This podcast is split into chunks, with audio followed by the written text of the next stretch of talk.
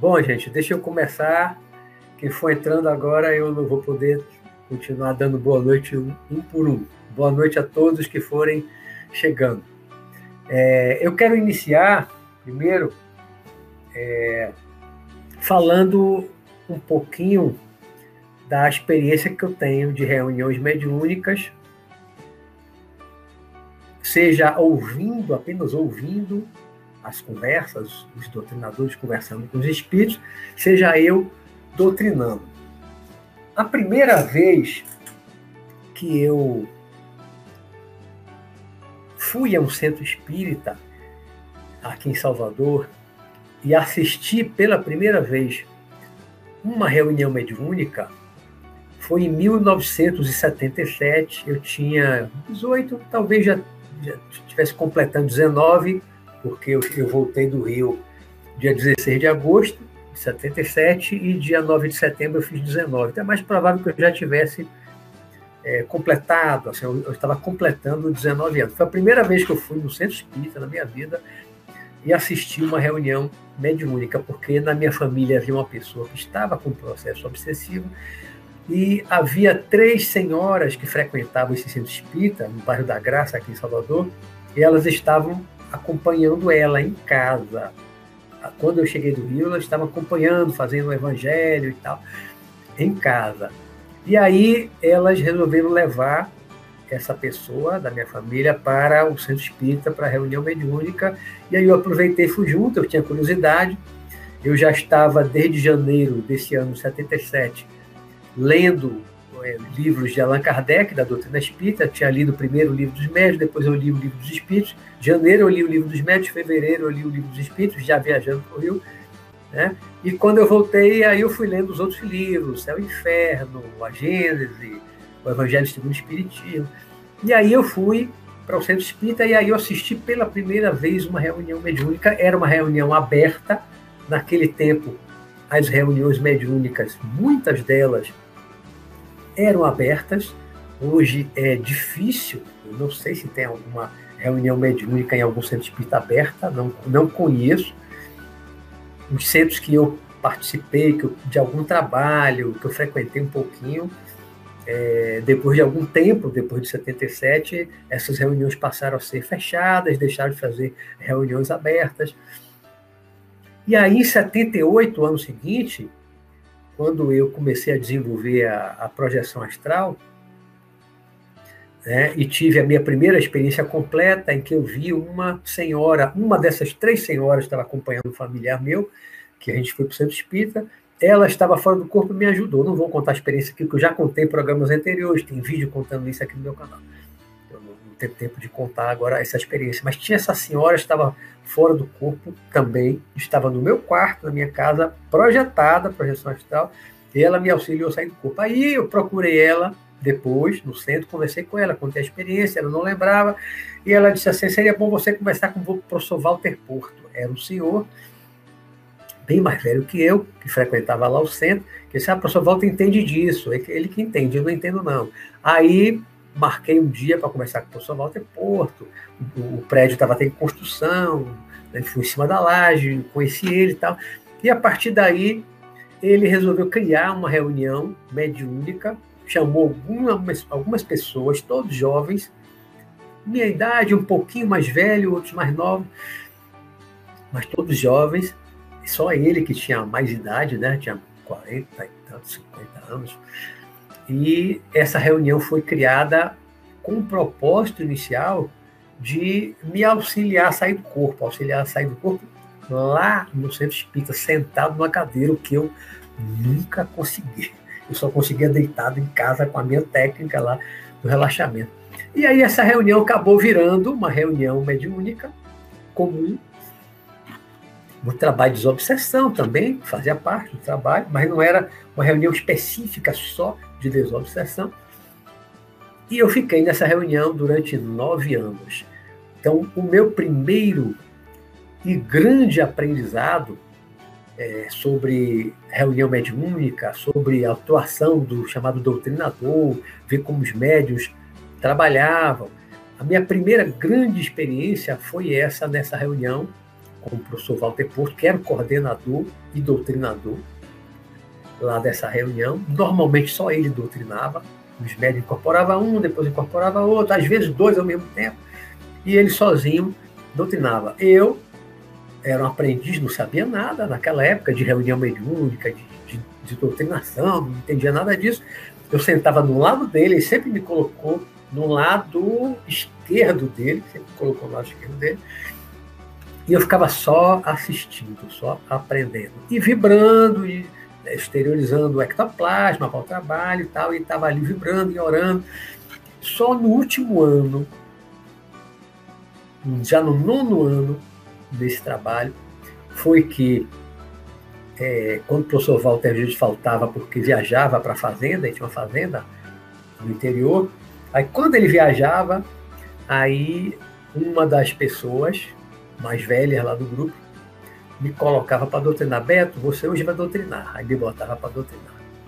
E aí, a minha primeira experiência de conversar com o espírito incorporado foi aí nessa reunião de professor Walter. Né? Já nos anos, o quê? Nos anos 80, já para o final dos anos 80. Depois aprendi muito com o professor Walter, foi o meu maior, é, como é que eu poderia dizer, é, meu maior mentor, instrutor, meu guru em termos de, de, de, de, doutrinação, de atuação, como coordenar uma reunião mediúnica, como lidar com os diversos tipos de espírito, porque nesses nove anos que eu participei desse trabalho, todo tipo de situação aparecia ali, então aprendi muitas muitas coisas, muitas algumas técnicas que eu vou falar aqui mais para frente, né? Muita coisa eu aprendi com ele da forma de doutrinar, com os espíritos da, que fazem parte da equipe espiritual do trabalho, como eles atuavam. Então aprendi muito, muito, muito, muito. Depois eu saí desse trabalho, fui ser coordenador da juventude do centro, fui diretor de, de, de da juventude, do departamento de, de infância e juventude lá do centro espírita, até quiseram me fazer presidente do centro, mas eu não quis, acabei caindo fora. Né? E criei, enquanto eu era coordenador da juventude lá do centro, eu criei uma reunião mediúnica dos jovens, lá, que é todos bem mais jovens do que eu, eu era mais velho, eu já tinha aí uns beirando os 30 anos, 20, sei lá, 27, 28 anos, por aí criei uma, uma, reunião mediúnica que durou dois anos. Eu era coordenador e o doutrinador. Tinha alguns médios que incorporavam, uns três ou quatro médios, só tinha eu de doutrinador e era coordenador. Da mesma forma que o professor Walter Porto era. Né? E eu apliquei naquela reunião muito do que eu aprendi com o professor Walter na outra reunião, que ele era o coordenador. Foi o meu grande modelo de doutrinador. Frequentei, assim, esporadicamente, um outro trabalho mediúnico que tinha lá no centro, de noite, que a reunião de Volta era sábado de tarde, e até o início da noite. De vez em quando eu ia para uma outra reunião que tinha um outro doutrinador com outro estilo, era o coordenador e doutrinador, que era o seu Olímpio, já era mais idoso, que era muito diferente do professor Walter, outro estilo, mas também achava fantástico. Também aprendi muito com ele. Fui coordenador de um grupinho pequeno no outro centro espírita, com pouca gente, participei de um outro grupo também pequeno. É, depois, depois de anos, né, que eu ajudei a fundar o Santuário Luz e Vida, que eu já falei em alguns programas, quando eu falei de cura e tal. E fui, fui doutrinador sempre que eu participei, de vários anos intercalados lá no santuário, eu trabalhei como doutrinador na reunião mediúnica. Eu sempre participei da mediúnica, uma, eu acho que era a coisa que eu mais gostava, era participar da mediúnica, e sempre como doutrinador, já que eu não sou médio de incorporação, eu não vejo, não ouço espírito. Então, o que eu podia fazer? Conversar. Já tinha experiência que eu aprendi na reunião de professor Val, tem nove anos, um outro grupo que eu coordenei da juventude, dois anos. Então, eu já tinha uma bagagem aí de mais de dez anos, sei lá, uns 13, 14 anos, quando eu quando eu comecei a trabalhar já no santuário, foram vários anos também no santuário. Hoje, desde o ano passado, eu estou com outro trabalho, mesmo na pandemia, um trabalho muito pequeno, muito pequeno. É, não é em centro espírita. Né? E Então, basicamente, essa é a minha experiência. Então, as coisas que eu vou estar falando aqui de doutrinador, elas, eu diria que elas são 90% experiência prática, vivência. 10%, se muito, é de livros, que aprendi livros. Tipo, Diálogo com as Sombras, de Hermínio C. Miranda. Foi um livro que eu li lá na juventude. Estudei nesse no grupo lá da, da do, do, grupo de jovens mediúnicos. Nós estudamos durante um tempo, um ano, mais ou menos, estudamos esse livro, Diálogo com as Sombras, porque Diálogo com as Sombras, Diálogo com as Sombras era um livro destinado exatamente ao doutrinador. É, tinha muito diálogo com os espíritos das trevas e tudo. Né? Mas, naquela época que eu li, que eu estudei, fantástico, maravilhoso. Hoje eu diria que ele não representou nem 10% do que eu aprendi na prática nas diversas reuniões que eu participei, nos diversos grupos por onde eu passei, e o que tem nesse livro, que é muito bom para quem começa, para quem está começando, é muito bom, Diálogo com as Sombras, mas ele tem, tem uma limitação, porque não tem como alguém colocar. Se eu fosse escrever, eu já pensei em escrever um livro falando disso, mesmo que eu escreva um livro de 300 páginas, isso não vai representar 10% das experiências que eu tive, das situações com as quais eu me deparei, com os tipos de espíritos diferentes com quem eu conversei, né? São muitos e muitos anos de, de prática, né? São mais de 20 anos de, de, de prática, né? Bem mais de 20 anos de prática mediúnica conversando com os espíritos. E até hoje converso com os espíritos, atendo todo tipo de espírito. Já atendi, já conversei com todo tipo de espírito. Da, dos espíritos que, que, normalmente no centro espírita são os espíritos sofredores, irmãos sofredores chegam, desencarnou no acidente, assassinado, né? o doente, são os espíritos mais fáceis de serem tratados. Ele não está revoltado, ele não está com ódio, né? É diferente de alguém. Não, um assassinado às vezes ele está. O assassinado tira um pouquinho. Quem é assassinado ele pode estar tá com raiva, estar tá com ódio. Mas alguém que morreu de doença, é, no acidente, ele não tem o ódio de uma pessoa específica, porque ninguém provocou a morte dele, né? Pode estar um pouco revoltado pela situação, ele não queria morrer, como eu tenho atendido agora pessoas que morreram na pandemia, com uma certa revolta, não, não queriam desencarnar, não estavam preparados para morrer, para desencarnar. Né?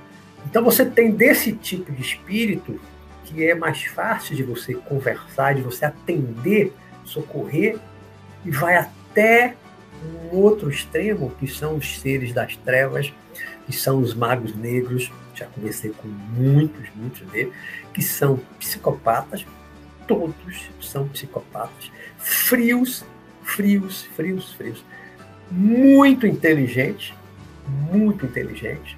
Se o doutrinador não tiver experiência, também não foi inteligente, eles botam no bolso, como a gente usa essa expressão, né? Bota no bolso, enrola, engana, domina a conversa. Né? Então a gente vai ver que para ser um doutrinador, principalmente para ser um bom doutrinador, ser um doutrinador eficiente nesse trabalho, do que faz na reunião mediúnica, o doutrinador tem que ter algumas qualidades. E eu aqui vou dizer logo de cara no início que eu não me considero o bam, bam, o super doutrinador, o cara, não, de jeito nenhum. Continuo aprendendo até hoje. Tenho uma bagagem razoável, uma experiência razoável, mas não sou o máximo, não me acho máximo, não me acho perfeito. Tenho minhas falhas, né? muitas vezes eu falho no trabalho, na, na, na doutrina, no convencimento, muitas vezes eu falho. Então, estou longe de ser perfeito. O que eu coloco aqui é o ideal que eu vejo e que eu tento seguir, que eu procuro seguir. Isso tudo que eu vou falar aqui, algumas coisas eu já consigo colocar em prática do que eu aprendi, né? outras eu estou aprendendo, estou me burilando, estou me aperfeiçoando nessa tarefa, desse trabalho que é chamado de doutrinador. Né? E a gente vai ver então as qualidades para alguém ser um doutrinador realmente eficiente. Eu, eu não gosto, até eu anotei uma coisa aqui que eu estava pensando de tarde, assim, é, tarde, acho que de manhã que eu escrevi isso. Eu não gosto muito, em verdade, da expressão doutrinador. Por que, que eu não gosto muito da expressão doutrinador? Porque essa expressão doutrinador, ela dá a impressão de que estamos doutrinando, de que estamos ensinando uma doutrina. Mas o doutrinador num trabalho mediúnico, seja no centro espírita, seja numa, num trabalho similar desse, dessa questão doutrinar, dessa questão mediúnica de socorro espiritual, como era o Santuário de Vida, e outros trabalhos que eu participei, com que eu participo hoje, que não é em centro espírita, essa expressão, ela é uma expressão tipicamente espírita. Uma expressão, até onde eu sei, passei muitos anos dentro do centro espírita, é uma expressão que ela vem, que eu acho que ela nasceu dentro do centro espírita, chamada doutrinador. Doutrinador. Por quê? Porque o espiritismo tem uma doutrina, a doutrina dos espíritos, a doutrina, né? Alguns chamam a doutrina de Kardec, não é a doutrina de Kardec, é a doutrina dos espíritos. Tá? Mas o doutrinador, por que, que eu não gosto muito da palavra, mas uso, vou, vou usar aqui, mas eu explico por que, que eu não gosto muito da palavra doutrinador. Porque dá essa impressão, porque o doutrinador aquela pessoa que é encarregada de conversar com os espíritos do atendimento do socorro através dos médios de incorporação e de psicofonia, o doutrinador ele não está passando uma doutrina para os espíritos. Ele não está verdadeiramente doutrinando no sentido de passar uma doutrina, ensinar uma doutrina. Né? Esse é o papel de uma reunião de estudo, das palestras, isso sim, passar uma doutrina, passar a doutrina espírita. Você vai para uma casa budista, assistir uma palestra, tal, você vai absorver a doutrina do budismo, a doutrina budista, e por aí vai. Vai para a teosofia, vai aprender lá o teosofia e tantas outras, né? E você tem uma doutrina. Mas quem conversa com os espíritos não tem papel de passar uma doutrina claro que alguns aspectos, algumas coisas da chamada doutrina espírita, ela é passada para os espíritos. Né? Muitas vezes nas conversas, nós falamos de reencarnação, nós falamos de lei de, de ação e reação, lei de causa e efeito, lei do karma. Nós falamos da vida após a morte. Então, muitas coisas que fazem parte da chamada doutrina espírita e muita coisa está na, na, filosofia yoga, está no budismo, está na teosofia. Eu, eu sempre mesclei tudo, né? sou holista, então eu pego onde há um conhecimento que eu acho que é bom, que é útil, eu pego em qualquer caminho, em qualquer filosofia, em qualquer doutrina, eu pego o que eu acho que é bom, que é útil de todas e, faço um somatório. Então eu sou um lista, eu sou um universalista. Por isso é que eu não uso Eu não gosto de, de um. Ah, eu sou o quê? Você é o quê? Eu sou um universalista, holista, eclético. Completamente aberto a todo tipo de conhecimento que seja útil, que seja bom para eu aplicar, para ajudar as pessoas encarnadas e também desencarnadas. Né? Então, o doutrinador ele não está ensinando propriamente uma doutrina. Vou ensinar aqui uma doutrina. Papa, não, não é o papel do doutrinador. Então, qual é o papel do doutrinador? Se ele não tem que ensinar uma doutrina, o que é, então, um doutrinador? E o que ele faz? O doutrinador é a pessoa que participa de um trabalho de intercâmbio mediúnico, já incorporação de espíritos desencarnados, em médios de psicofonia, incorporação, e essa, e essa pessoa, que é chamada no espiritismo doutrinador, eu vou continuar chamando de doutrinador, porque é a expressão mais conhecida. Né? Eu já divulguei aqui o programa, a live, com qualidade de doutrinador, não vou aqui mudar o nome, usar um outro nome, não tem sentido. Mas essa pessoa que tem alguma coisa de um terapeuta também, não é fazer uma terapia longa, não é um psicólogo, um psiquiatra que vai fazer uma terapia longa, uma psicoterapia longa com o espírito, não. Muitas vezes a conversa leva 10 minutos, 15, 20, 30, 40, 50 minutos, uma hora, que é mais, mais raro, mais difícil, uma conversa de uma hora numa reunião mediúnica, mas acontece. Já conversei uma hora, até mais, mas é mais raro. Normalmente não passa de meia hora. Cada caso é um caso que depende das necessidades do espírito, depende de como o espírito chega e se apresenta na reunião mediúnica para o doutrinador dar um direcionamento na conversa. Né? E o doutrinador ele pode usar outras coisas além da conversa, como a gente vai ver aqui, que eu aprendi é, nos diversos grupos por onde eu passei, né? É, estagiando nos diversos grupos. Então, o doutrinador é essa pessoa que tem o papel de conversar com os espíritos. Tá?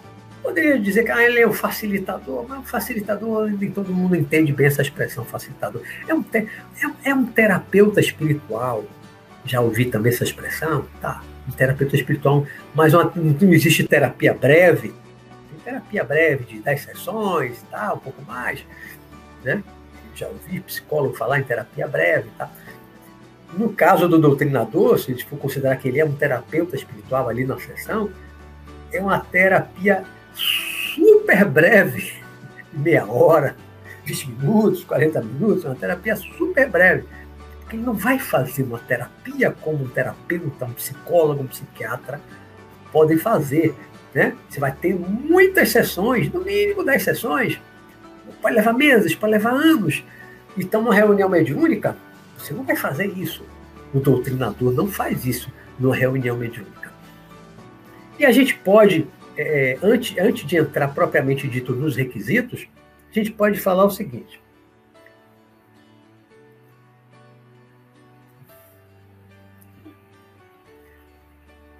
Vamos separar aqui dois tipos de reuniões mediúnicas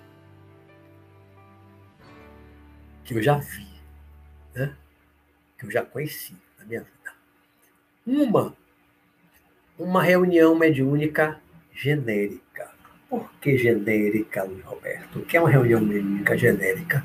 Uma reunião que atende todo tipo de espírito, todo tipo de situação. Do espírito que chega, desencarnou de infarto, de AVC, o outro que morreu no acidente, o outro que foi assassinado. Né? Esses vêm sofrendo, gemendo, está dizendo que está com dor, eu preciso de um médico, eu estou cortado, eu estou furado, eu estou arrebentado, eu estou queimado, queimou no incêndio. Né? Você tem espíritos assim. Você também vê espíritos que muita gente chama no meio espírita de obsessor. Vem um espírito está obsidiando, está assediando, como a gente já falou em três programas de obsessão, aqui na quarta-feira, né? o espírito que está perseguindo, está buscando a vingança, de um encarnado, né? então é considerado obsessor, é chamado de obsessor, vem também ele. Então, o atendimento é bastante variado nessa reunião genérica. É uma reunião mediúnica, ela é genérica. Pode aparecer de tudo. É igual aquela coisa de o que ocorrer. Né? Sabe aquelas atas de reunião de condomínio? Chega no final, agora é o que ocorrer. Bom, o que mais que não estava na pauta?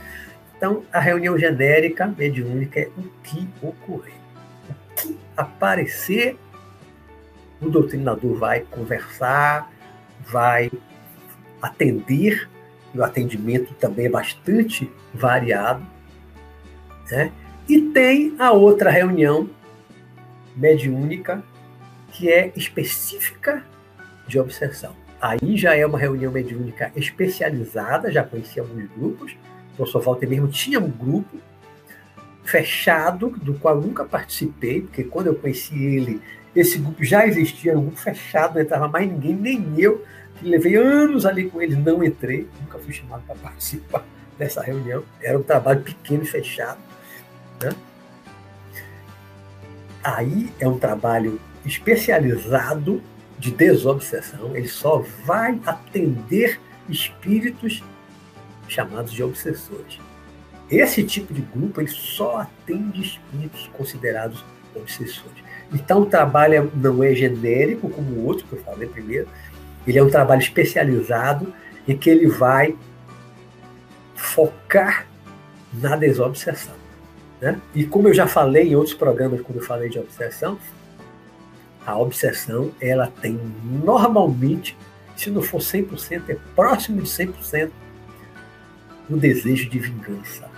Tem ódio e desejo de vingança. Normalmente a obsessão ela nasce do ódio e de desejo de vingança. Então, os doutrinadores desse tipo de trabalho especializado em desobsessão, eles vão lidar basicamente com esse tipo de situação e não de uma forma genérica com todo tipo de situações que aparecem numa reunião mediúnica, como eu chamei de genérica, que pode aparecer de tudo. De vez em quando, um obsessor, mas na maioria das vezes não é trabalho de obsessão, numa reunião genérica. Né? Eu hoje trabalho numa reunião mediúnica pequena, que eu posso dizer que é genérica. Acabei de enquadrar. Né? Genérica. Não é um trabalho de obsessão. Recebo também alguns espíritos obsessores? Recebo. Recebo. Converso. Né? Mas é genérica, porque eu atendo de gente que está desencarnando agora da Covid, acabou de desencarnar alguns dias, no dia.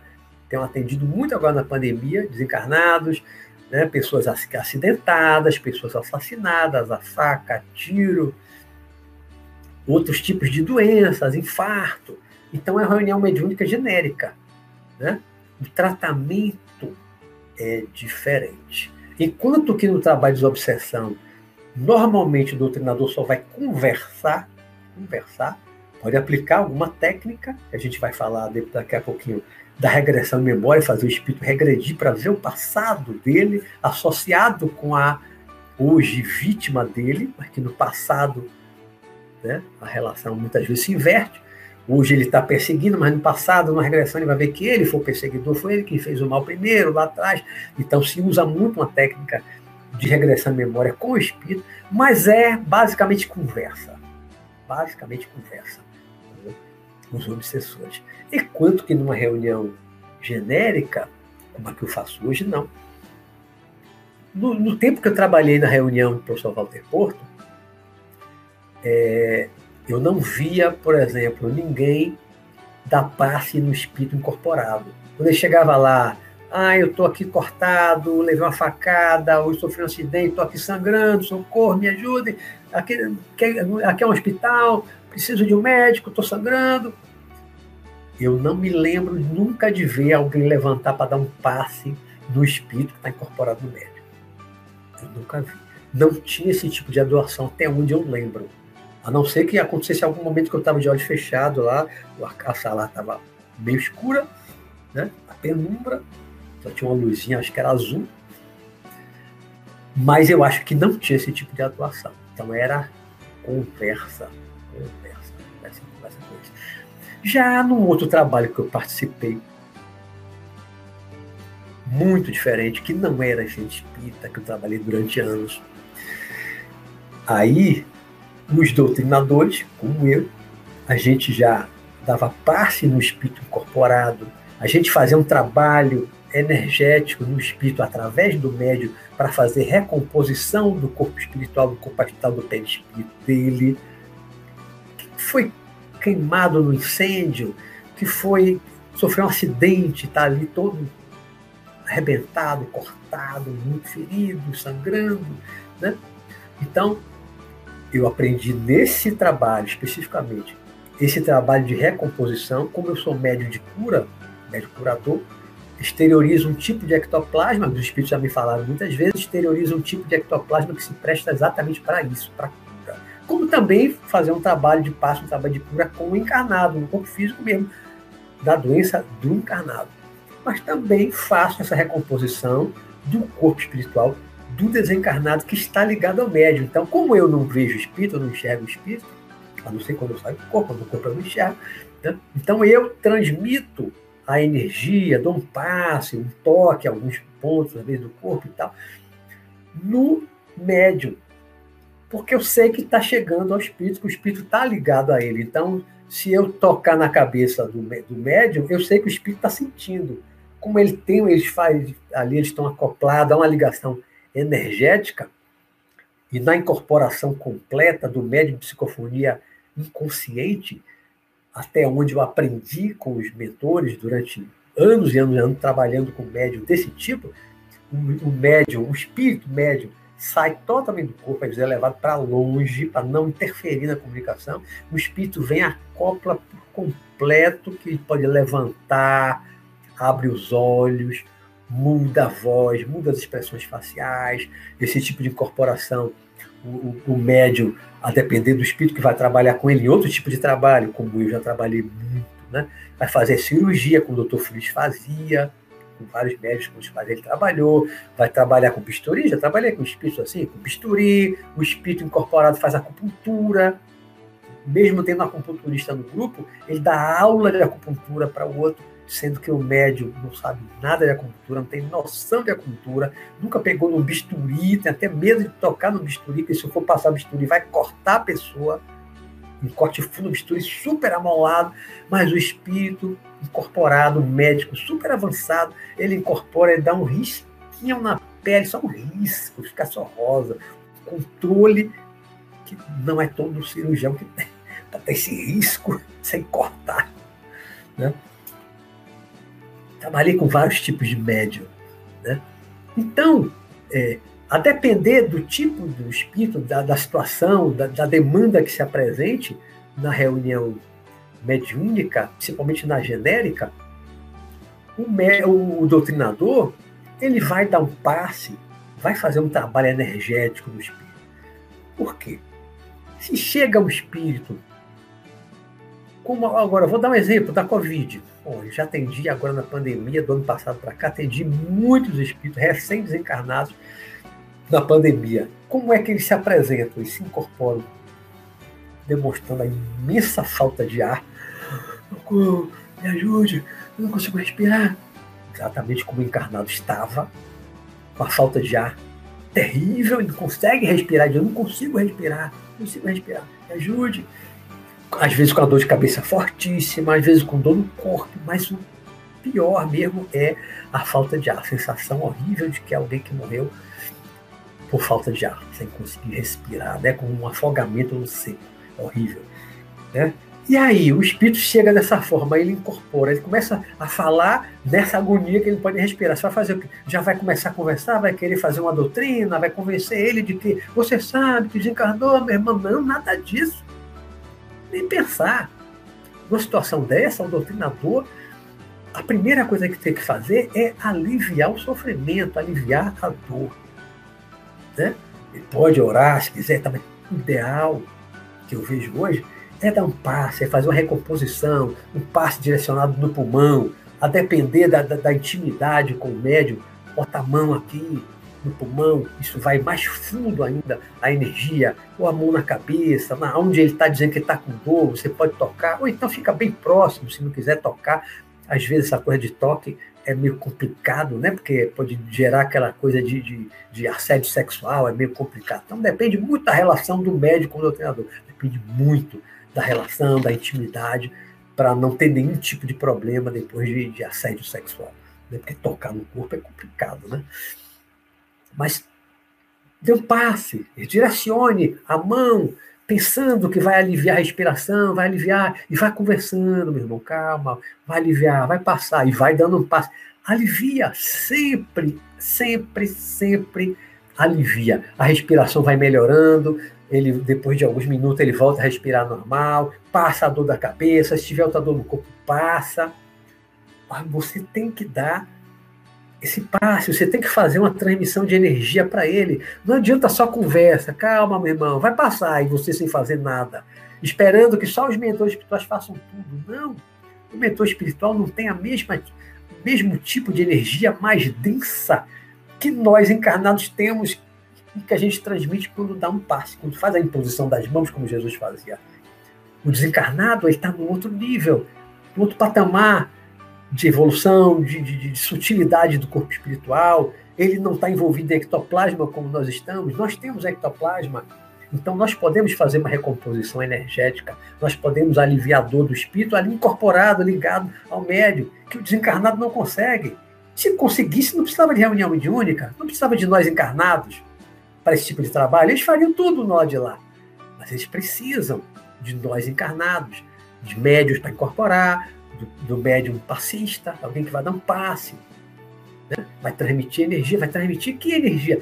Parte ali do é o ectoplasma, parte é o ectoplasma, que vai servir. Aí a equipe espiritual também está trabalhando junto, não é você sozinho. Ele está também participando, ele está ajudando, manipulando aquela energia. Né? Quantos espíritos recebo que levou um corte? Foi um acidente ou uma facada, ele está cortando. Ele sente a dor, ele chega gemendo de dor, socorro, me ajude, me ajude. Disseram que é campo socorro, me ajude, eu estou sangrando, tem um, tem um médico aí para me ajudar. Ele vê, ele vê que está aberta a barriga, que o sangue está jorrando, ele vê, para ele aquilo é real, está saindo sangue e ele está com a dor ele conserva a dor da hora que ele recebeu a facada e, e aquele sofrimento que ele teve ali até morrer. Ele morreu, desencarnou, está totalmente desligado do corpo, mas ele continua vendo o corpo espiritual sangrando e ele sentindo a dor. Tá? Então, numa situação dessa, o doutrinador já vai entrar na conversa. Ô, oh, meu irmão, você não era mais para estar tá sentindo nada disso, você já morreu. Às vezes o cara não sabe nem que morreu. Às vezes o espírito não tem nem noção, mas você não pode entrar de cara já na conversa. Imagine que você chega esfaqueado, acidentado, sangrando no pronto-socorro e você está querendo tomar logo um, uma anestesia, um remédio, alguma coisa para passar a dor rapidamente, você está com uma dor enorme. Né? Você quer que passe sua dor primeiro. Né? Aí alguém vai atender você no pronto-socorro e vai dizer o que foi que aconteceu. E não lhe dá, não dá nenhuma injeção, não lhe dá uma anestesia, não lhe dá remédio nenhum para dor. E vai, senta aqui. O que foi que aconteceu com você? Me conte aí, como foi esse acidente? E você, ela sangrando, ai, ai, ai, ai, ai, eu, com dor. Você não vai nem ouvir o que a pessoa está falando. Então, o doutrinador, numa situação dessa, não tem que entrar já na conversa, a querer fazer doutrina e falar de vida após a morte, do mundo espiritual. Não primeira coisa, primeiro passo é aliviar a dor do espírito. A primeira coisa que ele tem que fazer é aliviar a dor dele. Com passo, com recomposição, você vai estar transmitindo o ectoplasma, com a equipe histórica junto também, aproveitando aquela sua energia, seu ectoplasma. Tá? Depois que você aliviou a dor, meu irmão, e você vai conversando, não, meu irmão, vai passar, isso vai passar, olha, veja, estão tratando de você, estão costurando aí. E ele vê, às vezes ele sente que estão costurando ele. Ah, tá vendo aí? Estão fechando, tá, tá melhorando. Não tá melhor? Ele já tá, tá melhor, tá passando. Você vai conversando e fazendo atendimento. Como se fosse lá um médico, um enfermeiro no pronto-socorro. Você está atendendo, está fazendo curativo, mas você também aplica lá uma injeção contra a dor e tal, vai costurar. E aí você pode até conversar, mas você está fazendo atendimento, está dando os primeiros socorros você dá logo uma injeção para passar dor. Então, no caso do doutrinador, ele pode dar um passe também, pode aliviar a dor que o espírito está sentindo. E aí, à medida que a dor vai passando, que ele vai dizendo, ele vai sinalizando que a dor dele está diminuindo, que está passando, aí você pode entrar com uma conversa já diferente. Né? E cada caso é um caso, não tem regra, não tem, não tem um manual assim que para esse espírito você vai falar assim assim, não coisa que eu aprendi na minha vida, mais de 40 anos vendo reunião mediúnica, todo tipo de espírito, todo tipo de situação. Cada caso é um caso. O doutrinador vai vendo é a situação, é o momento, o que é que ele vai dizer. Né? O momento dele dizer se a pessoa não tem noção, não tem conhecimento, consciência de que desencarnou, o momento certo de dizer que ele desencarnou às vezes, de fazer ele ver o que aconteceu, mas não é sempre. Então, cada caso é um caso. Vai ser, aqui eu não vou ter tempo de dizer tudo isso e passar muitas experiências que o tempo voa e ainda tem coisas para falar, né? Isso é um universo assim vastíssimo de situações. Então vamos entrar logo aqui é, nas, nos requisitos, né, as qualidades para ser um, um para ser doutrinador, para ser um bom doutrinador. Quais são os requisitos que eu considero hoje que eu acho que são necessários para você ser um doutrinador e um bom doutrinador? Vou começar pelo lado intelectual. Estudo. Quem quiser ser um bom doutrinador tem que estudar. Estudar o quê? Matemática, física, aqui em português não é nada disso. É um estudo espiritual, estudo espiritualista. Se está trabalhando no centro espírita, estude as obras espíritas. Não impede que você leia também outras coisas, outros conhecimentos que também vão é, somar ao seu conhecimento da doutrina espírita, dos livros espíritas, das obras psicografadas, como aquela sequência de Nosso Lar e tantos outros, são 13 na psicografia de, de Chico Xavier. Né? É preciso estudar. Estudar, estudar passe, estudar energia. Né? Tem que ter conhecimento. O doutrinador ele tem que ter estudo, tem que ter leitura. Uma pessoa que não gosta de ler, que não gosta de estudar, pode até ser um doutrinador, mas vai ser um doutrinador é, se, se for uma pessoa que tem um grande amor, tem outros requisitos que a gente vai ver em seguida, né? pode ser um grande doutrinador, mas não vai ser um doutrinador que tenha muito conhecimento, vai ser mais no sentimento, no amor para aliviar a dor e tal. Pode, pode, mas é muito mais difícil. Por quê?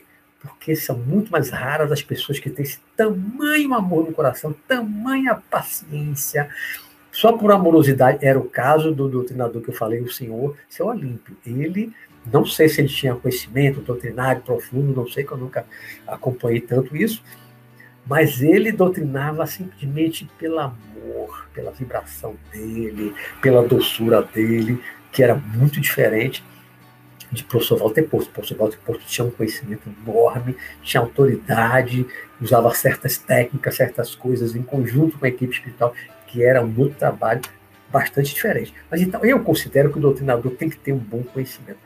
E dentro desse conhecimento, que aí não é um bem um conhecimento do, de, de, de espiritismo, do espiritualismo em geral, eu considero que o conhecimento geral, de história geral, eu considero de suma importância eu acho que ajuda muito, muito, muito, muito o conhecimento de história geral. Isso tem me ajudado muito na vida, porque desde a adolescência, lá no ginásio, que era naquele tempo, eu sempre gostei de muito de história geral, sempre gostei de ler livros de história geral, assistir filmes de época, de reconstrução de época, de todos os povos, de todas as épocas. Por que isso?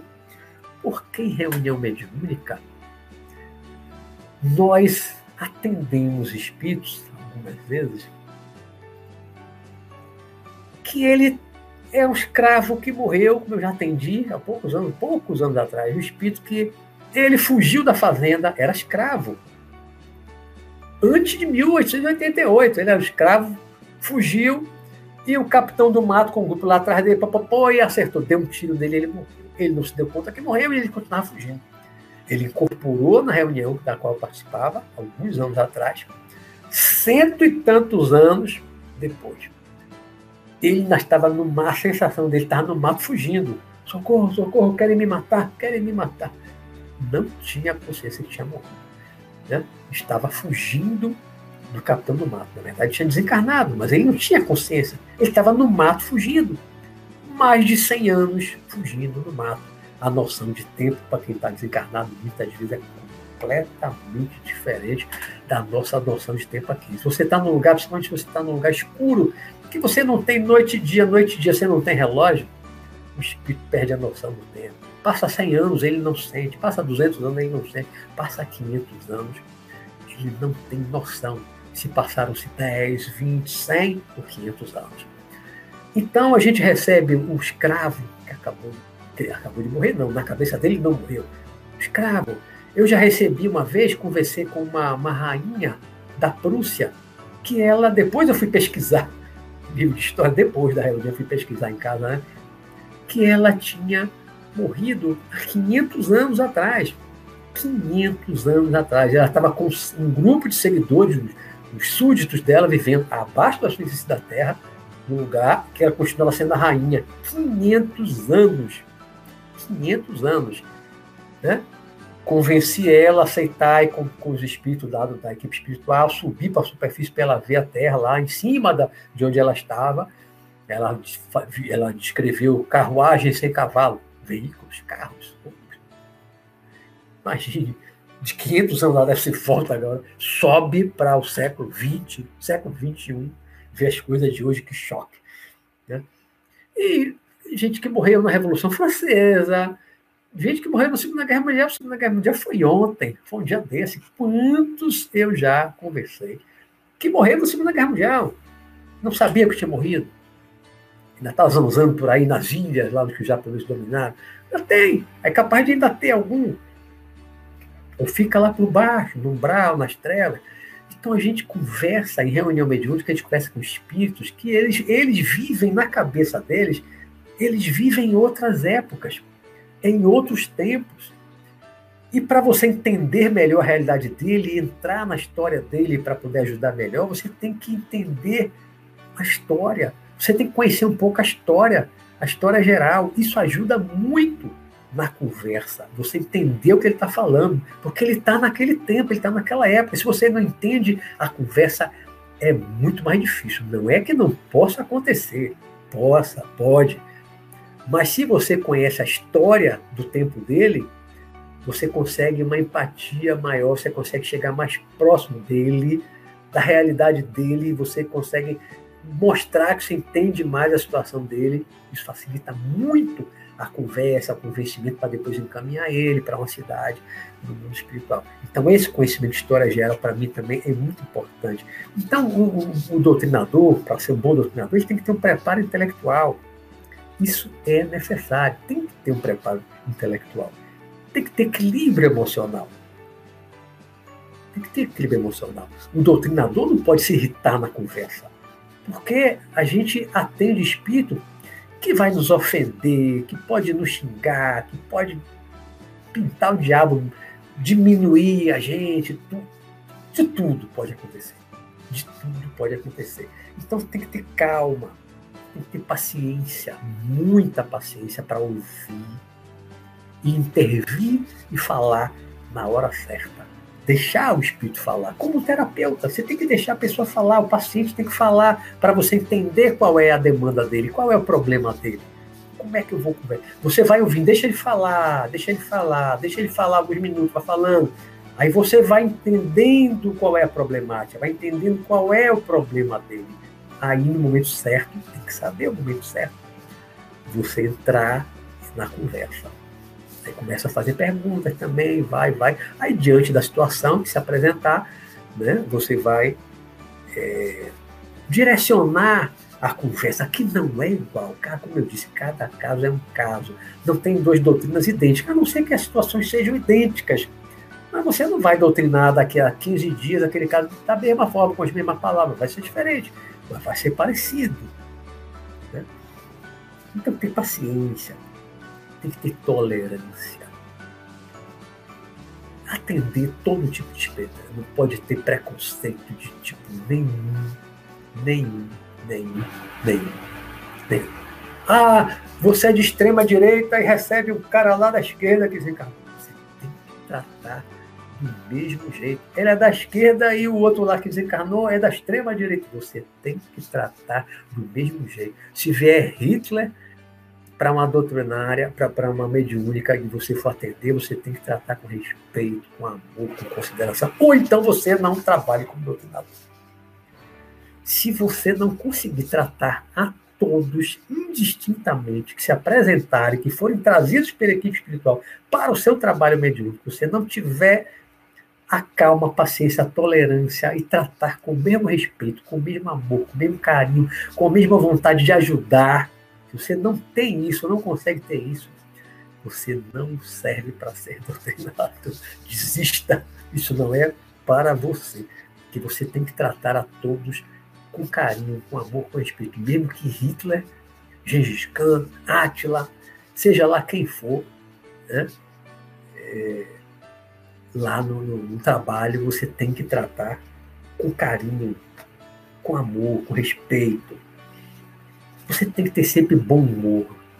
O doutrinador tem que ter sempre um, bom humor. Não pode ficar de cara feia. Não pode ficar enfesado, mal-humorado. Não, não pode. Se você num dia tiver desequilibrado, mal-humorado, e você não conseguir mudar isso para o trabalho, é melhor que você nem vá. Porque trabalhar com má vontade, mal-humorado, sem paciência, não vai dar certo o seu trabalho como doutrinador. O doutrinador não pode se irritar nunca com as provocações dos espíritos, e que não são poucas, porque os espíritos provocam, provocam, provocam muito. Principalmente aqueles que vêm, nos casos de obsessão, principalmente, que eles não querem que a gente trabalhe para a desobsessão, para sanar a obsessão, Eles não querem se afastar. Eles não querem que a gente ajude aquele que ele já é um miserável, desgraçado do encarnado. Ele não quer que a gente ajude.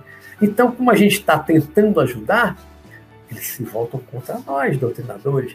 Então, eles nos atacam, nos assediam muitas vezes, nos perseguem, nos seguem às vezes durante o dia para ver nosso comportamento no trabalho, em casa, na escola, onde for. Né? E aí a gente vai ver aqui alguns, detalhes em relação a isso. Né? Não pode se irritar. Tem que ter uma vida reta. O doutrinador tem que ter uma vida reta. Por que tem que ter uma vida reta? Tem que ser certinho. Tem. Por quê? Porque se o doutrinador tem uma vida tortuosa, cheia de vícios, esses espíritos obsessores que acabam se voltando contra o doutrinador, ficam com raiva do doutrinador, porque o doutrinador está ajudando aquele que ele quer acabar, destruir. O doutrinador está se metendo na, na, naquela história e eles não querem que se meta. Né? Então eles vão atacar o doutrinador, vão se voltar contra o doutrinador, porque muitas vezes nos casos da obsessão vem uma, duas, três, quatro vezes, né? Vem numa semana, vem na outra, vem daquele 15 dias, às vezes vem várias vezes, mesmo espírito. E você não consegue convencer ele a desistir daquele processo de vingança, às vezes numa conversa só, vai ser várias conversas. Né? E ele segue o doutrinador, ele segue o dia a dia do doutrinador durante a semana, vê as coisas erradas que o doutrinador faz. E aí você corre o risco de chegar no meio da reunião com outras pessoas e ele chegar lá e abrir a boca. Eu vi você fazer isso, isso, isso. Bota para fora tudo que ele viu você fazer. Todos os seus podres, então, isso é complicadíssimo. Então, para ser doutrinador, tem que ter uma vida reta. Se a gente não tiver uma vida reta, não, não consegue. Não consegue. Por quê? Porque na reunião, o doutrinador vai estar sempre com medo de que alguém venha, revele seus segredos, bote para fora seus podres, conte para os outros seus podres. E às vezes consegue afastar um doutrinador, como afasta médios também de reuniões mediúnicas, revelando as coisas erradas que o doutrinador, que o, que o médio fazem fora do centro espírita, fora da casa, não só espírita, né? Revela as coisas. Então, quem não leva uma vida reta, quem tem uma vida tortuosa mesmo, um caminho, segue um caminho tortuoso, tem muitos vícios, trata as pessoas mal lá fora, não chega dentro na mediúnica, ô oh, meu irmãozinho, mas com o irmão verdadeiro dentro de casa está tratando mal, está xingando, está ofendendo. O espírito acompanha, chega na, na, chega na médica diz tudo. Ah, mas na sua casa eu vejo como você trata a sua mulher, seu marido, seu filho, seu irmão, papapá. Agora aqui você vem com o negócio de meu irmãozinho, conversa mole, querer me convencer, você não é nada disso, você é um hipócrita, papo. Joga tudo na cara. Joga na cara, viu? Complicado. É complicado, não é qualquer um os espíritos obsessores vigiam os doutrinadores, sua vida, suas atitudes diárias, falam delas que eu acabei de falar, né? Já antecipei o que eu anotei. Falam tudo isso na reunião mediúnica. Então, se o doutrinador foi hipócrita, falando de um jeito superior com o espírito doutrinária, né? Meu irmão, barra de superioridade, e suas atitudes diárias em casa ou no trabalho forem diferentes, como eu falei, os espíritos jogam na cara na reunião mediúnica, fazem de tudo para desmoralizar o doutrinador perante o grupo. E às vezes conseguem. E também de tudo para destruir o trabalho. Não teve um trabalho mediúnico que eu tivesse participado na minha vida que não tivesse um grupo de espíritos desencarnados com a missão específica de destruir aquele trabalho. Nunca conheci um que tivesse no mundo todos que eu passei tinha um bocado de espírito trabalhando porque as trevas não querem que a luz se espalhe na superfície da Terra, entre a humanidade. As trevas trabalham contra isso. Então, onde há um foco, nasceu um grupo novo, um foco de luz, as trevas vão assediar, vão tentar fazer de tudo para destruir. Então, se pega ali aqueles trabalhadores do bem, mas ainda cheio de vícios, cheio de coisas erradas, fazem muitas coisas erradas, eles vão pegar aquilo ali, vão investigar, vão fuçar, vão acompanhar o dia a dia, bota o espírito para acompanhar ali, para espionar dentro de casa, no trabalho, na escola, para ver o dia a dia, as coisas que ele faz, e chega lá e bota tudo para fora, até conseguir destruir o trabalho. Às vezes destrói alguns, nem todos, né? Eu com os trabalhos que estão aí há anos, 20 anos, 30 anos mais, e não foram destruídos. Por quê? Porque as pessoas têm uma vida reta. Uma vida reta. Vou falar aqui rapidamente de regressão de memória. Nossa, quase uma hora. É, regressão de memória com os espíritos.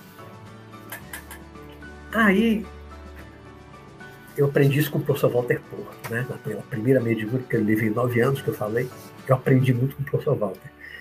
Principalmente nos casos em que o espírito está lá querendo se vingar, na obsessão. Chega uma hora da conversa, primeiro você vai, conversa, conversa, conversa, conversa, você vê que não está dando muito resultado, você diz assim. O professor Walter tinha um jeito dele, né? Eu, às vezes, coloco a mão na frente da cabeça quando vou falar isso, mas o professor Walter não botava a mão, não. Ele simplesmente falava. Ele lá com os olhos fechados, era assim, é, pai, falando com Deus, né? pai, que esse irmão possa ver aquilo que deu causa ao seu sofrimento. Ou seja, aquilo que ele fez no passado, numa vida passada, que deu causa ao que ele depois passou, sendo vítima do hoje encarnado. Né? Que ele desencarnou vítima do hora encarnado. Mas lá atrás, uma outra encarnação, pode ser né, anterior a que ele foi vítima, a outra anterior. Ele que fez por que hoje está encarnado. Né? A inversão. Então ele dizia: Pai, faça com que, né, Pai, que esse irmão veja aquilo que eu dei o caso do seu sofrimento. Ele não botava a mão nem nada, eu às vezes coloco a mão, tá, porque eu acho que a, que ajuda facilita quando eu estou perto do médio, frente ou no lado do médio, né? Eu gosto mais de trabalhar de frente. E aí o espírito falava, na maioria das vezes dizia, o que é isso? Estou vendo uma tela, uma tela, o que é isso? Uma televisão, é um cinema, é o quê? Normalmente ele vê uma tela, se forma na frente dele, e um filme que está passando, e às vezes, ah, isso não sou eu, não sou eu, não o quê. Aí ele dizia, veja, sinta, sinta que é você. Aí ele falava, aí ele via ele fazendo a hora encarnado, ou a mesma coisa, ou coisa pior. E aí, aí já abriu um caminho para a conversa, né? para a doutrina, a conversa. Para ele, você está vendo aí que você também fez a ele, e você ainda fez coisa pior e tal. Na maioria das vezes, ele conseguia, eu também, na maioria das vezes, consigo, a não ser que seja uma obsessão, muito complexa, muito complexa, nem sempre consigo da primeira vez, mas se não é tão braba a obsessão, na maioria das vezes com a regressão eu também consigo, né? porque o espírito vê aquilo que ele fez ao outro, ele fez antes, né? então o outro não fez contra ele, tá? então muitas vezes consegue, fazendo a regressão de memória, fazendo ele regredir, não é hipnotizar, não é hipnose, é uma sugestão, mas isso tem uma equipe espiritual ali que deve ter aparelho, coloca um aparelho na frente, né? Porque tem uns que escrevem, o que é isso? Eu estou vendo aqui uma tela, estou vendo aqui um aparelho, parecendo uma televisão. A gente escreve, então, né, no, no lado espiritual, ali na sala da mediúnica, existem aparelhos também. Então pode ter um tipo de TV, uma tela, né? Onde projete da mente do espírito, projeta ali, ele vai ver o passado dele. Então ele regride a uma vida passada em que ele vê aquilo que ele fez. Normalmente, grande, não vou dizer que 100%, mas grande parte das vezes, essa regressão de memória ajuda muito e facilita muito o trabalho de conversa do doutrinador com o espírito nos processos de obsessão, salvo aqueles casos muito complexos, que eu já tive alguns, de assim, aí, não, mas agora sou eu, agora é a minha vez e tal, então volta mais para trás, aí um fez, aí vai para outra vida, aí foi o outro, vai para outra, inverte. Aí já fiz uma vez, não sei quantas regressões. Dessa vez foi ele, na outra fui eu, na outra foi ele, na outra fui eu, na outra foi ele. É.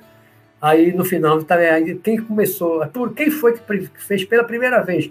Foi você, falando para o espírito, foi você. Ele disse, é, mas agora é a minha vez, eu não abro mão.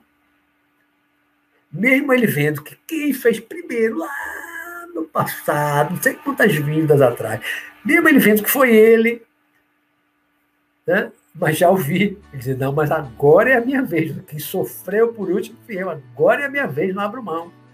Já ouvi isso.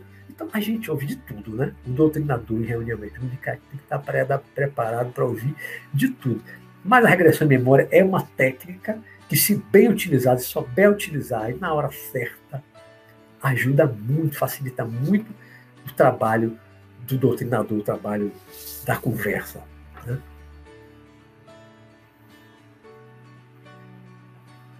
Passe e recomposição do corpo espiritual, eu já já falei. O doutrinador é bom que tenha um hábito de orar.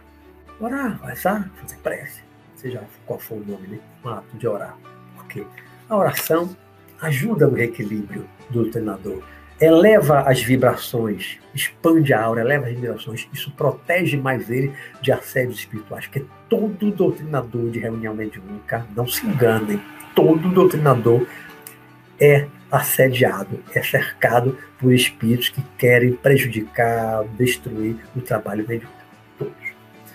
Então, não só tem que manter a vida equilibrada, a sobriedade, o equilíbrio, isso tudo, mas um momento de oração eleva a vibração, você se fortalece, você dificulta esse assédio espiritual. Então, ter o hábito de orar é muito bom para ser um doutrinador.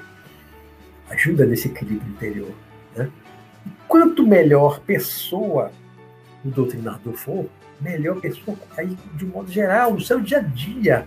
Porque você não pode ser uma pessoa má, escrota, perverso no dia a dia na rua e chegar naquela horinha da mediúnica, você é um santo, você é um anjo, porque tem espírito que joga na cara. Você aqui, esse posa de santo, de anjo, mas eu vejo você lá fora, faz, faz isso, isso, isso, isso. Joga na cara. Então você não pode ter vida dupla. Você ter uma vida fora do centro espírita ou da casa espiritualista que você trabalha, né, como santo vários e vidas, eu trabalhei muito lá, e ter uma vida de santo, querer passar uma imagem de santo, de perfeitinho, dentro do centro espírita, dentro daquela casa espiritualista, naquele trabalho. Você tem que ter uma vida retilínea, o doutrinador tem que ter uma vida estabilizada. O seu padrão de comportamento, o seu padrão moral tem que ser um só, fora e dentro do centro espírita. Senão, não funciona. Ele vai ser derrubado pelos espíritos. Então, quanto melhor pessoa você for, você está sempre se melhorando, sempre se melhorando, melhor será o trabalho com os espíritos, principalmente com os obsessores, né? porque são os obsessores que vão trabalhar para derrubar o doutrinador. Aqueles que chegam lá acidentados, morreram de acidente, assassinados, que estão sofrendo, estão com dor tal. Esse não, esse é um atendimento rápido, bem mais fácil de lidar com esse tipo de situação. Agora, nos processos de obsessão, é complicadíssimo. Se os doutrinadores não tiverem um equilíbrio, um bom equilíbrio, vão ser derrubados. Um doutrinador tem que ter muita compreensão. Não pode julgar os espíritos. Nunca julgar os espíritos. Aí aquela máxima de Jesus, não julgue para não ser julgado. E o doutrinador não deve julgar mesmo. Até porque, se a gente for olhar para o nosso passado, se fizer regressão a vidas passadas, nós vamos ver que nós já fomos miseráveis em tantas vidas, fizemos tantas coisas erradas, fizemos tanta maldade, já fomos perversos em muitas vidas também. Então, aquilo que hoje o obsessor está fazendo, talvez você tenha feito também. Você já pode ter sido um obsessor no passado. Então, é respeitar o momento, é tratar com respeito, com carinho, com cuidado, com atenção, com compreensão, compreender. Ele está com ódio, ele está querendo se vingar, você compreende, eu entendo, compreendo isso, meu irmão. Você compreendo, mas ter todo um jeitinho, todo um jogo de cintura. Mas você tem que compreender. Não pode jamais ficar com raiva do obsessor porque ele está fazendo mal a alguém, mesmo se é da sua família. Não pode ficar com raiva. Não pode ficar com raiva. Você tem que compreender, tentar convencer. O trabalho do doutrinador é um trabalho de convencimento. Convencimento. Então, os maiores doutrinadores são aqueles que têm o maior poder de convencimento. Se não consegue convencer ninguém de nada, vai ser um bom doutrinador. Então, não julgar nunca aqueles que estão querendo vingança. E para finalizar, já passamos aqui nosso tempo, os melhores doutrinadores são aqueles que mais amor têm no coração. Aí já é sentimento, é mais do que o conhecimento, o preparo intelectual, né? Os melhores doutrinadores são aqueles que mais amor têm no coração, que mais irradiam amor. Isso porque os espíritos sentem a sua vibração. Sentem. É diferente da fala, que às vezes você está falando da boca para fora, o conhecimento dos livros, da leitura, dos estudos, né? intelectual, você está falando. Mas se não tiver amor, não tiver a vibração do amor, se o espírito não sentir aquele amor que você está irradiando, só palavras, palavras, nada mais do que palavras, nem todo espírito vai entrar nessa onda das palavras. Se ele não sentiu amor do doutrinador, então ter amor, irradiar o amor, isso é importante. Isso é o que mais importa. Isso é muito mais importante do que as palavras ditas. Né? O sentimento vale muito mais do que as palavras. Eu lembro que tivemos alguns casos, é, em alguns trabalhos mediúnicos, que às vezes um espírito um psicopata duro, frio, duro na queda da conversa. E nós conseguimos amolecer o espírito, sabe como? Os doutrinadores, outros todo mundo levantou, cercou a cadeira onde estava o espírito, incorporado na média, cercando. Todo mundo com a mão, mas vibrando amor. Não era querer derrotá-lo, não era querer vencer ele pela força, a força da energia, o poder. Não é nada disso. Era a vibração de amor, envolvendo ele com amor e falando palavras de, com doçura, mas palavras sinceras, com amor, sentindo amor, e aí todo mundo com as mãos irradiando amor, e o espírito chegar uma hora que amolece, às vezes chegar a chorar, são raros. Amolecer um psicopata desse jeito é raro, né? Mas, assim, quando ele era um grupo muito amoroso, envolvendo ele, muita vibração, muita vibração, e ali insistindo, insistindo, às vezes ele sentia um amor tão grande que aquele amor desmanchava toda aquela couraça criada em torno dele, do poderoso, aquela, aquela música de Erasmo tenho que manter a minha fama de mal. Né? Alguns criam uma couraça, criam uma máscara de mal, de perverso. Mas lá no fundo, todos, todos têm uma centelha divina. Todos têm um ponto fraco de um sentimento que eles tentam esmagar, tentam esconder, tentam colocar debaixo do tapete, né? congelar o coração, congela o coração para não sentir. Eles têm medo de sentir. Todos os magos negros, comecei com muitos, eles têm medo de sentir. Eles não gostam que fale de a mãe, sua mãe, onde é que está, você vê sua mãe, essas conversas. Eles odeiam isso. O filho, às vezes a equipe espiritual traz uma mãe para ajudar a amolecer o coração, para derreter aquele gelo. Traz a mãe, traz um filho que ele não vê há muito tempo. E alguns desmancham, desmancham. Muitos trabalhos de desobsessão, já vi desmanchar assim. A equipe espiritual leva a mãe, que ele não vê há muito tempo. Um filho, que ele não vê há muito tempo que tinha uma relação de amor muito grande. Quando ele viu aquela centelhazinha, aquele sentimento que estava guardado, escondido lá no fundo do coração, aquilo descongelou e aí a pessoa desmancha. Aí quando desmancha, aí é mais fácil você conversar em cima disso. Já desmanchou? Já foi. Já foi. Mas a gente não está esgotando esse assunto, esse, esse assunto é complexo. Daria aqui umas 10 lives, não esgotaria o assunto falando disso. Mas quem quiser ser doutrinador um trabalho mediúnico tem que estudar, tem que ler, tem que se melhorar como pessoa, tem que realmente se transformar, né? Mas tem que ser uma pessoa boa, tem que ter um coração quanto mais puro, melhor. Não é fácil ser doutrinador, não é fácil ser doutrinador. E principalmente trabalho de desobsessão. Não é para qualquer um. Não é para qualquer um. Né? Você tem que ter um, um equilíbrio maior. Você tem que realmente se transformar muito mais, tem que ter muito mais preparo, não é só intelectual, muito, muito mais elevação moral para poder você conversar com espíritos que estão no ódio, no desejo de vingança, estão se vingando, eles estão no processo de vingança, porque a obsessão já é a execução do processo de vingança. Para você se meter no meio dessa vingança, querer convencer o que está se vingando, você tem que estar muito fortalecido interiormente, você tem que estar muito preparado, não é só intelectual, você tem que estar muito preparado moralmente, uma moral sólida, tem que estar muito seguro, muita oração, muita vibração elevada de amor para poder você lidar com processos complexos de obsessão, tá bom? E para completar, eu ia colocar uma outra coisa aí na hora que eu estava escrevendo aqui o próximo programa. Eu vou falar de quê?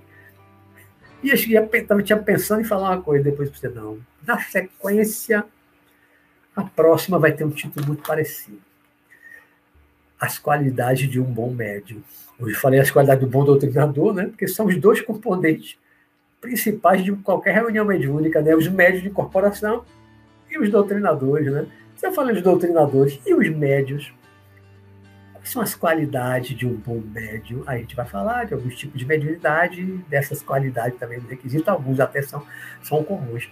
Então, na próxima é, live, no próximo programa, Visão Espiritual de quarta-feira, na próxima quarta, vamos falar sobre as qualidades de um bom médium. Hoje avançamos aí 15 minutos do tempo de perguntas, mas tinha umas coisas que realmente eu precisava muito falar, me perdoe, vou ficar com menos tempo aqui para as perguntas.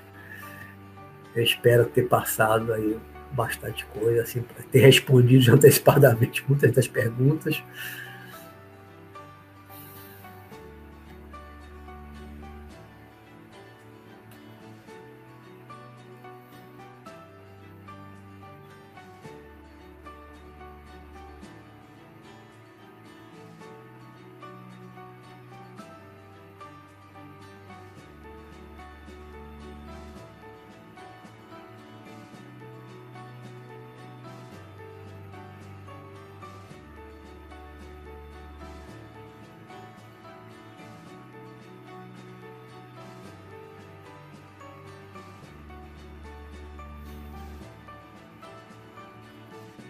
Marta Delgado. O mais importante no doutrinador são as qualidades morais. Exatamente.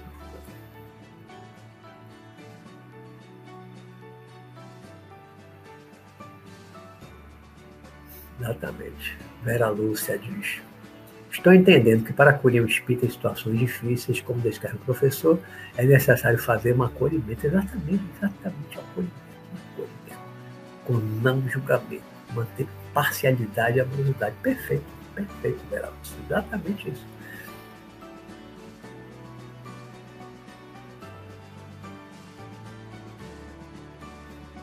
É grau, ficar sem respirar. Eu tenho, eu tenho atendido pessoas que morreram sem respirar. É, é horrível. A, a, angústia, a agonia deles. E desencarno continuam sentindo isso. Muitos continuam sentindo essa sensação. Tenho atendido vários, continuam com essa sensação. Marta Lemos, os mentores precisam da nossa energia para fazer atendimento Exatamente. Nossa energia, ectoplasma. Bom senso e empatia também são imprescindíveis. Né? Isso, algo assim, perfeito. Muito. Deus universo. O Luiz poderia fazer um programa algum dia de, estou entre aspas, cada caso um caso. ela está uma experiência interessante de assistir. É, eu posso depois, depois dessa da, da, da, dos médios, que vai ser a semana que vem, no outro eu posso fazer só de relatos de doutrina para complementar essas duas. É uma boa ideia do universo. Gostei. Gostei. Posso fazer isso. Casos de mediúnica. Trazer vários casos, porque não falta casos, dá para encher livros e mais livros.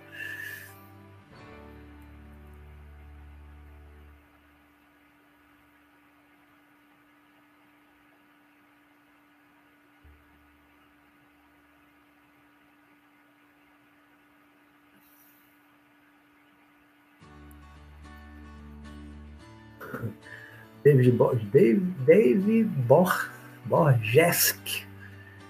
Oi, seu Deus, acompanhava seu canal com 15 anos. O YouTube me recomendou sua live agora com 19. Está com 19 agora. Voltou para o canal, né? Legal. Uh, agora a rainha com 500 anos, é, ela vida, é 500 anos. Olha, atendemos um egípcio que tinha morrido, desencarnado há 3 mil anos. Está tá desencarnado 3 mil anos. Ele estava dormindo, dormindo. Eu já vi foi coisa mediúnica. Já vi foi coisa. Cada caso, cada caso é um. É, é. Cada caso é um caso mesmo. Eu teria dificuldade de atender o Hitler.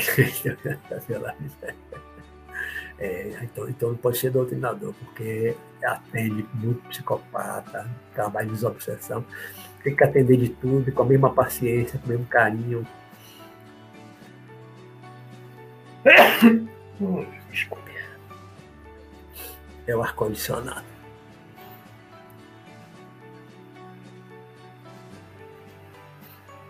Os espíritos respeitam os doutrinadores que têm qualidades morais, pois muito facilmente desmoralizam em plena reunião. É, não tiver as qualidades morais, são desmoralizados. Tiver rastro, é complicado, é complicado. Aí acaba afastando o doutrinador do trabalho. Afasta mesmo.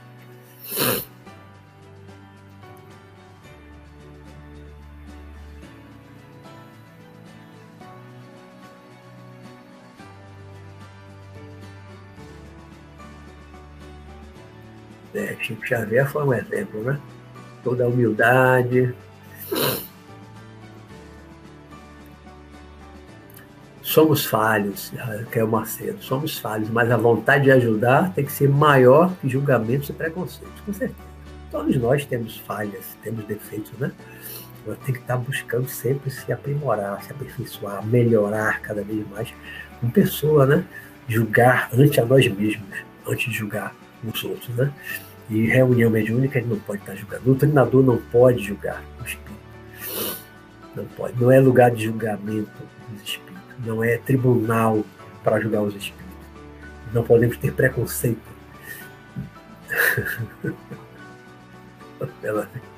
não pode nem criticar direito, não, nem direita nem esquerda, não pode. Eu, eu, eu me lembro que uma época mediúnica eu atendi, numa questão assim de, de, de semanas, de dias, um militar que morreu lá no, na época lá do, do guerrilha do, do Araguaia, ele morreu na emboscada e os guerrilheiros mataram ele. Ele estava desde os anos 70 lá perdido na mata, ferido, achando que estava fugindo, sem saber que tinha desencarnado. Pouco tempo depois, atendi um guerrilheiro que foi morto na guerrilha, também não sabia que tinha desencarnado. Tratei os dois da mesma forma né? um guerrilheiro lá que já era comunista, tá? um guerrilheiro, o outro militar, que era da direita, o ditador militar. Atendi os dois do mesmo jeito, com o mesmo carinho. Por quê? São seres humanos da mesma forma, são espíritos. São espíritos, nossos irmãos. Somos todos um, não é? Não somos todos um. Somos todos manifestação da mesma realidade tem que aceitar a todos, procurar ajudar para melhorar a pessoa, para né, aliviar o sofrimento, mas não julgar.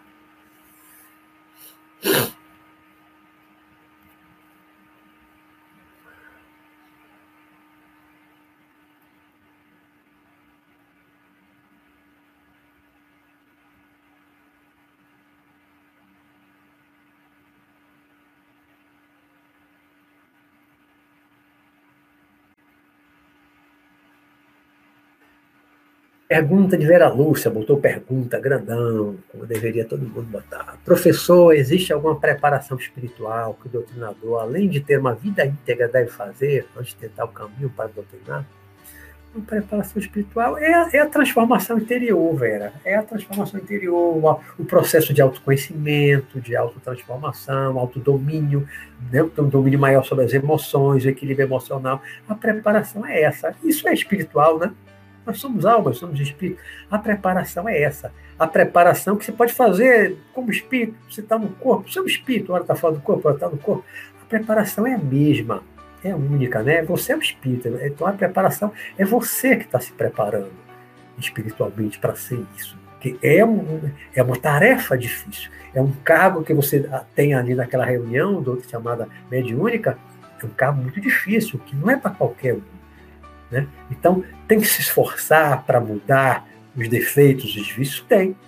Um doutrinador que bebe muito, bebe, bebe, bebe, aí vai atender lá os alcoólatras desencarnados, já tem milhares.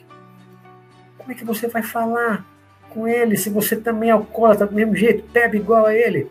Ainda é capaz de vir dizer, mas eu, eu, eu fico junto de você lá no, no boteco, no barzinho, lá bebendo. Você também gosta como eu, joga na cara.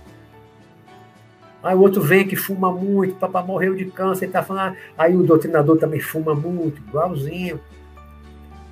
E por aí vai, todos os outros vícios, droga, né? o sexo desequilibrado, tudo aquilo que vem como temática nas reuniões mediúnicas, se o doutrinador tem aquele mesmo vício, não vai dar certo. Não vai. Então, se quer ser doutrinador, tem que fazer um grande esforço de mudança, de equilíbrio, tem que fazer. Então não tente ser doutrinador. Vai fazer outra coisa. Né?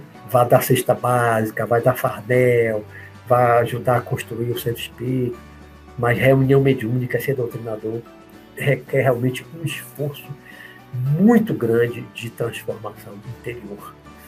Senão não funciona mesmo.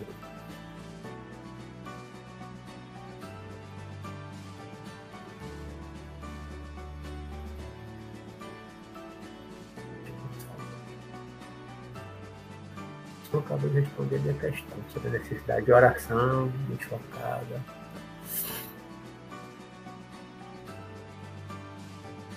É, Belarmino, às vezes os monstros são criados justamente pela falta de amor.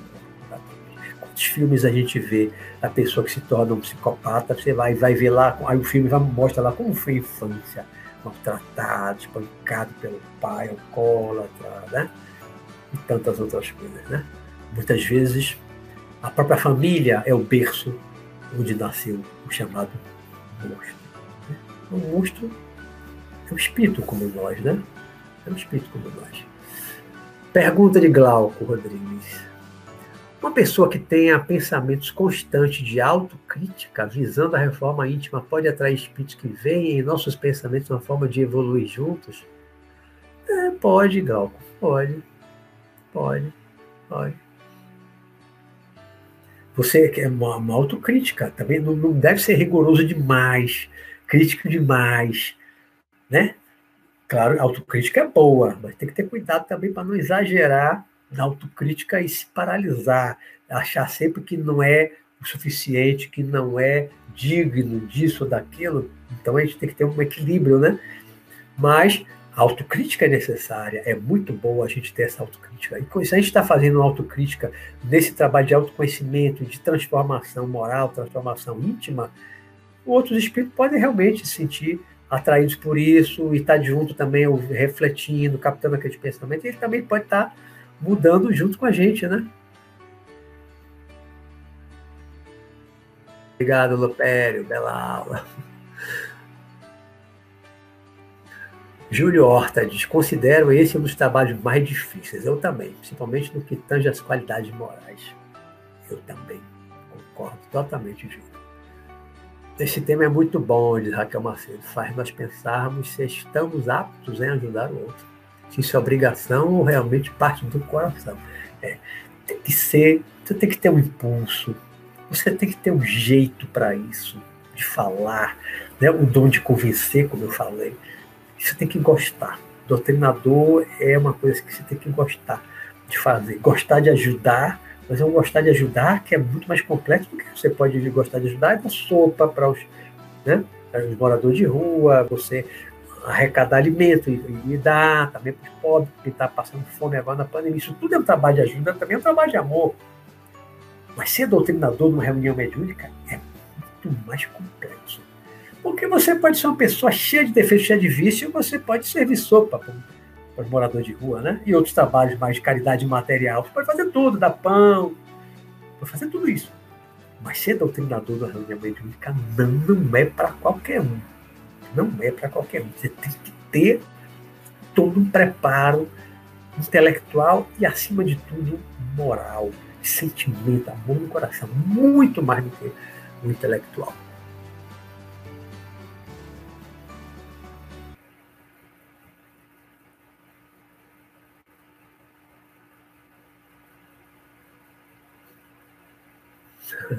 Adeilton dizendo que o Saulo Caldeirão também sempre fala disso.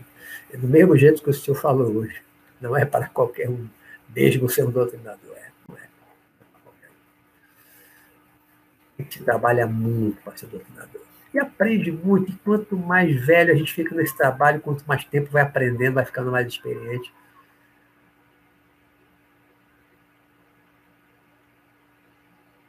Valeu, João Fox. João Foz Neto. Bom, gente, nosso tempo se esgotou. Ainda bem que eu cheguei aqui no final, viu? Acho que eu respondi todas as perguntas. Se não pulei alguma. Então, obrigado a todos. Bom, não tem mais nenhuma pergunta aqui agora no final. Gente, valeu. Obrigado mais uma vez pela participação de vocês. Foi ótimo aqui a nossa aula, o nosso bate-papo. Espero ter contribuído um pouquinho com essa parte de, de, dos requisitos, das qualidades para ser um doutrinador, principalmente um bom doutrinador. Na semana que vem a gente faz mais ou menos parecido com isso em relação aos médiums. Né? Quais são as qualidades? Vamos falar um pouquinho como é aquela, as mediunidades que participam de reuniões mediúnicas, né? E as qualidades do médium, Aí vamos falar um pouquinho disso. Aí depois, seguindo a sugestão do The Universo, a gente deixa uma, um programa em seguida só para casos, ou causos, como alguém falou, causos. Cada caso é um caos, né? Gostei. Cada caso é um caos. Então a gente pode trazer aqui vários causos, casos de, de doutrinação, casos que eu já me deparei, vou escolher alguns assim interessantes, que são milhares e milhares, muito tempo, né? mas vou escolher alguns, selecionar alguns para a gente, vai ser daqui a 15 dias, né? A gente vai falar dos médios na semana que vem, qualidade de média, aí na outra a gente traz aqui vários casos, tá certo? Então, gente, boa noite, durmam bem, fiquem com Deus, até a próxima quarta-feira, se Deus quiser, tá bom? Hasta la vista. Tudo de bom para vocês. Tchau, tchau. Cuidem-se, cuidem-se.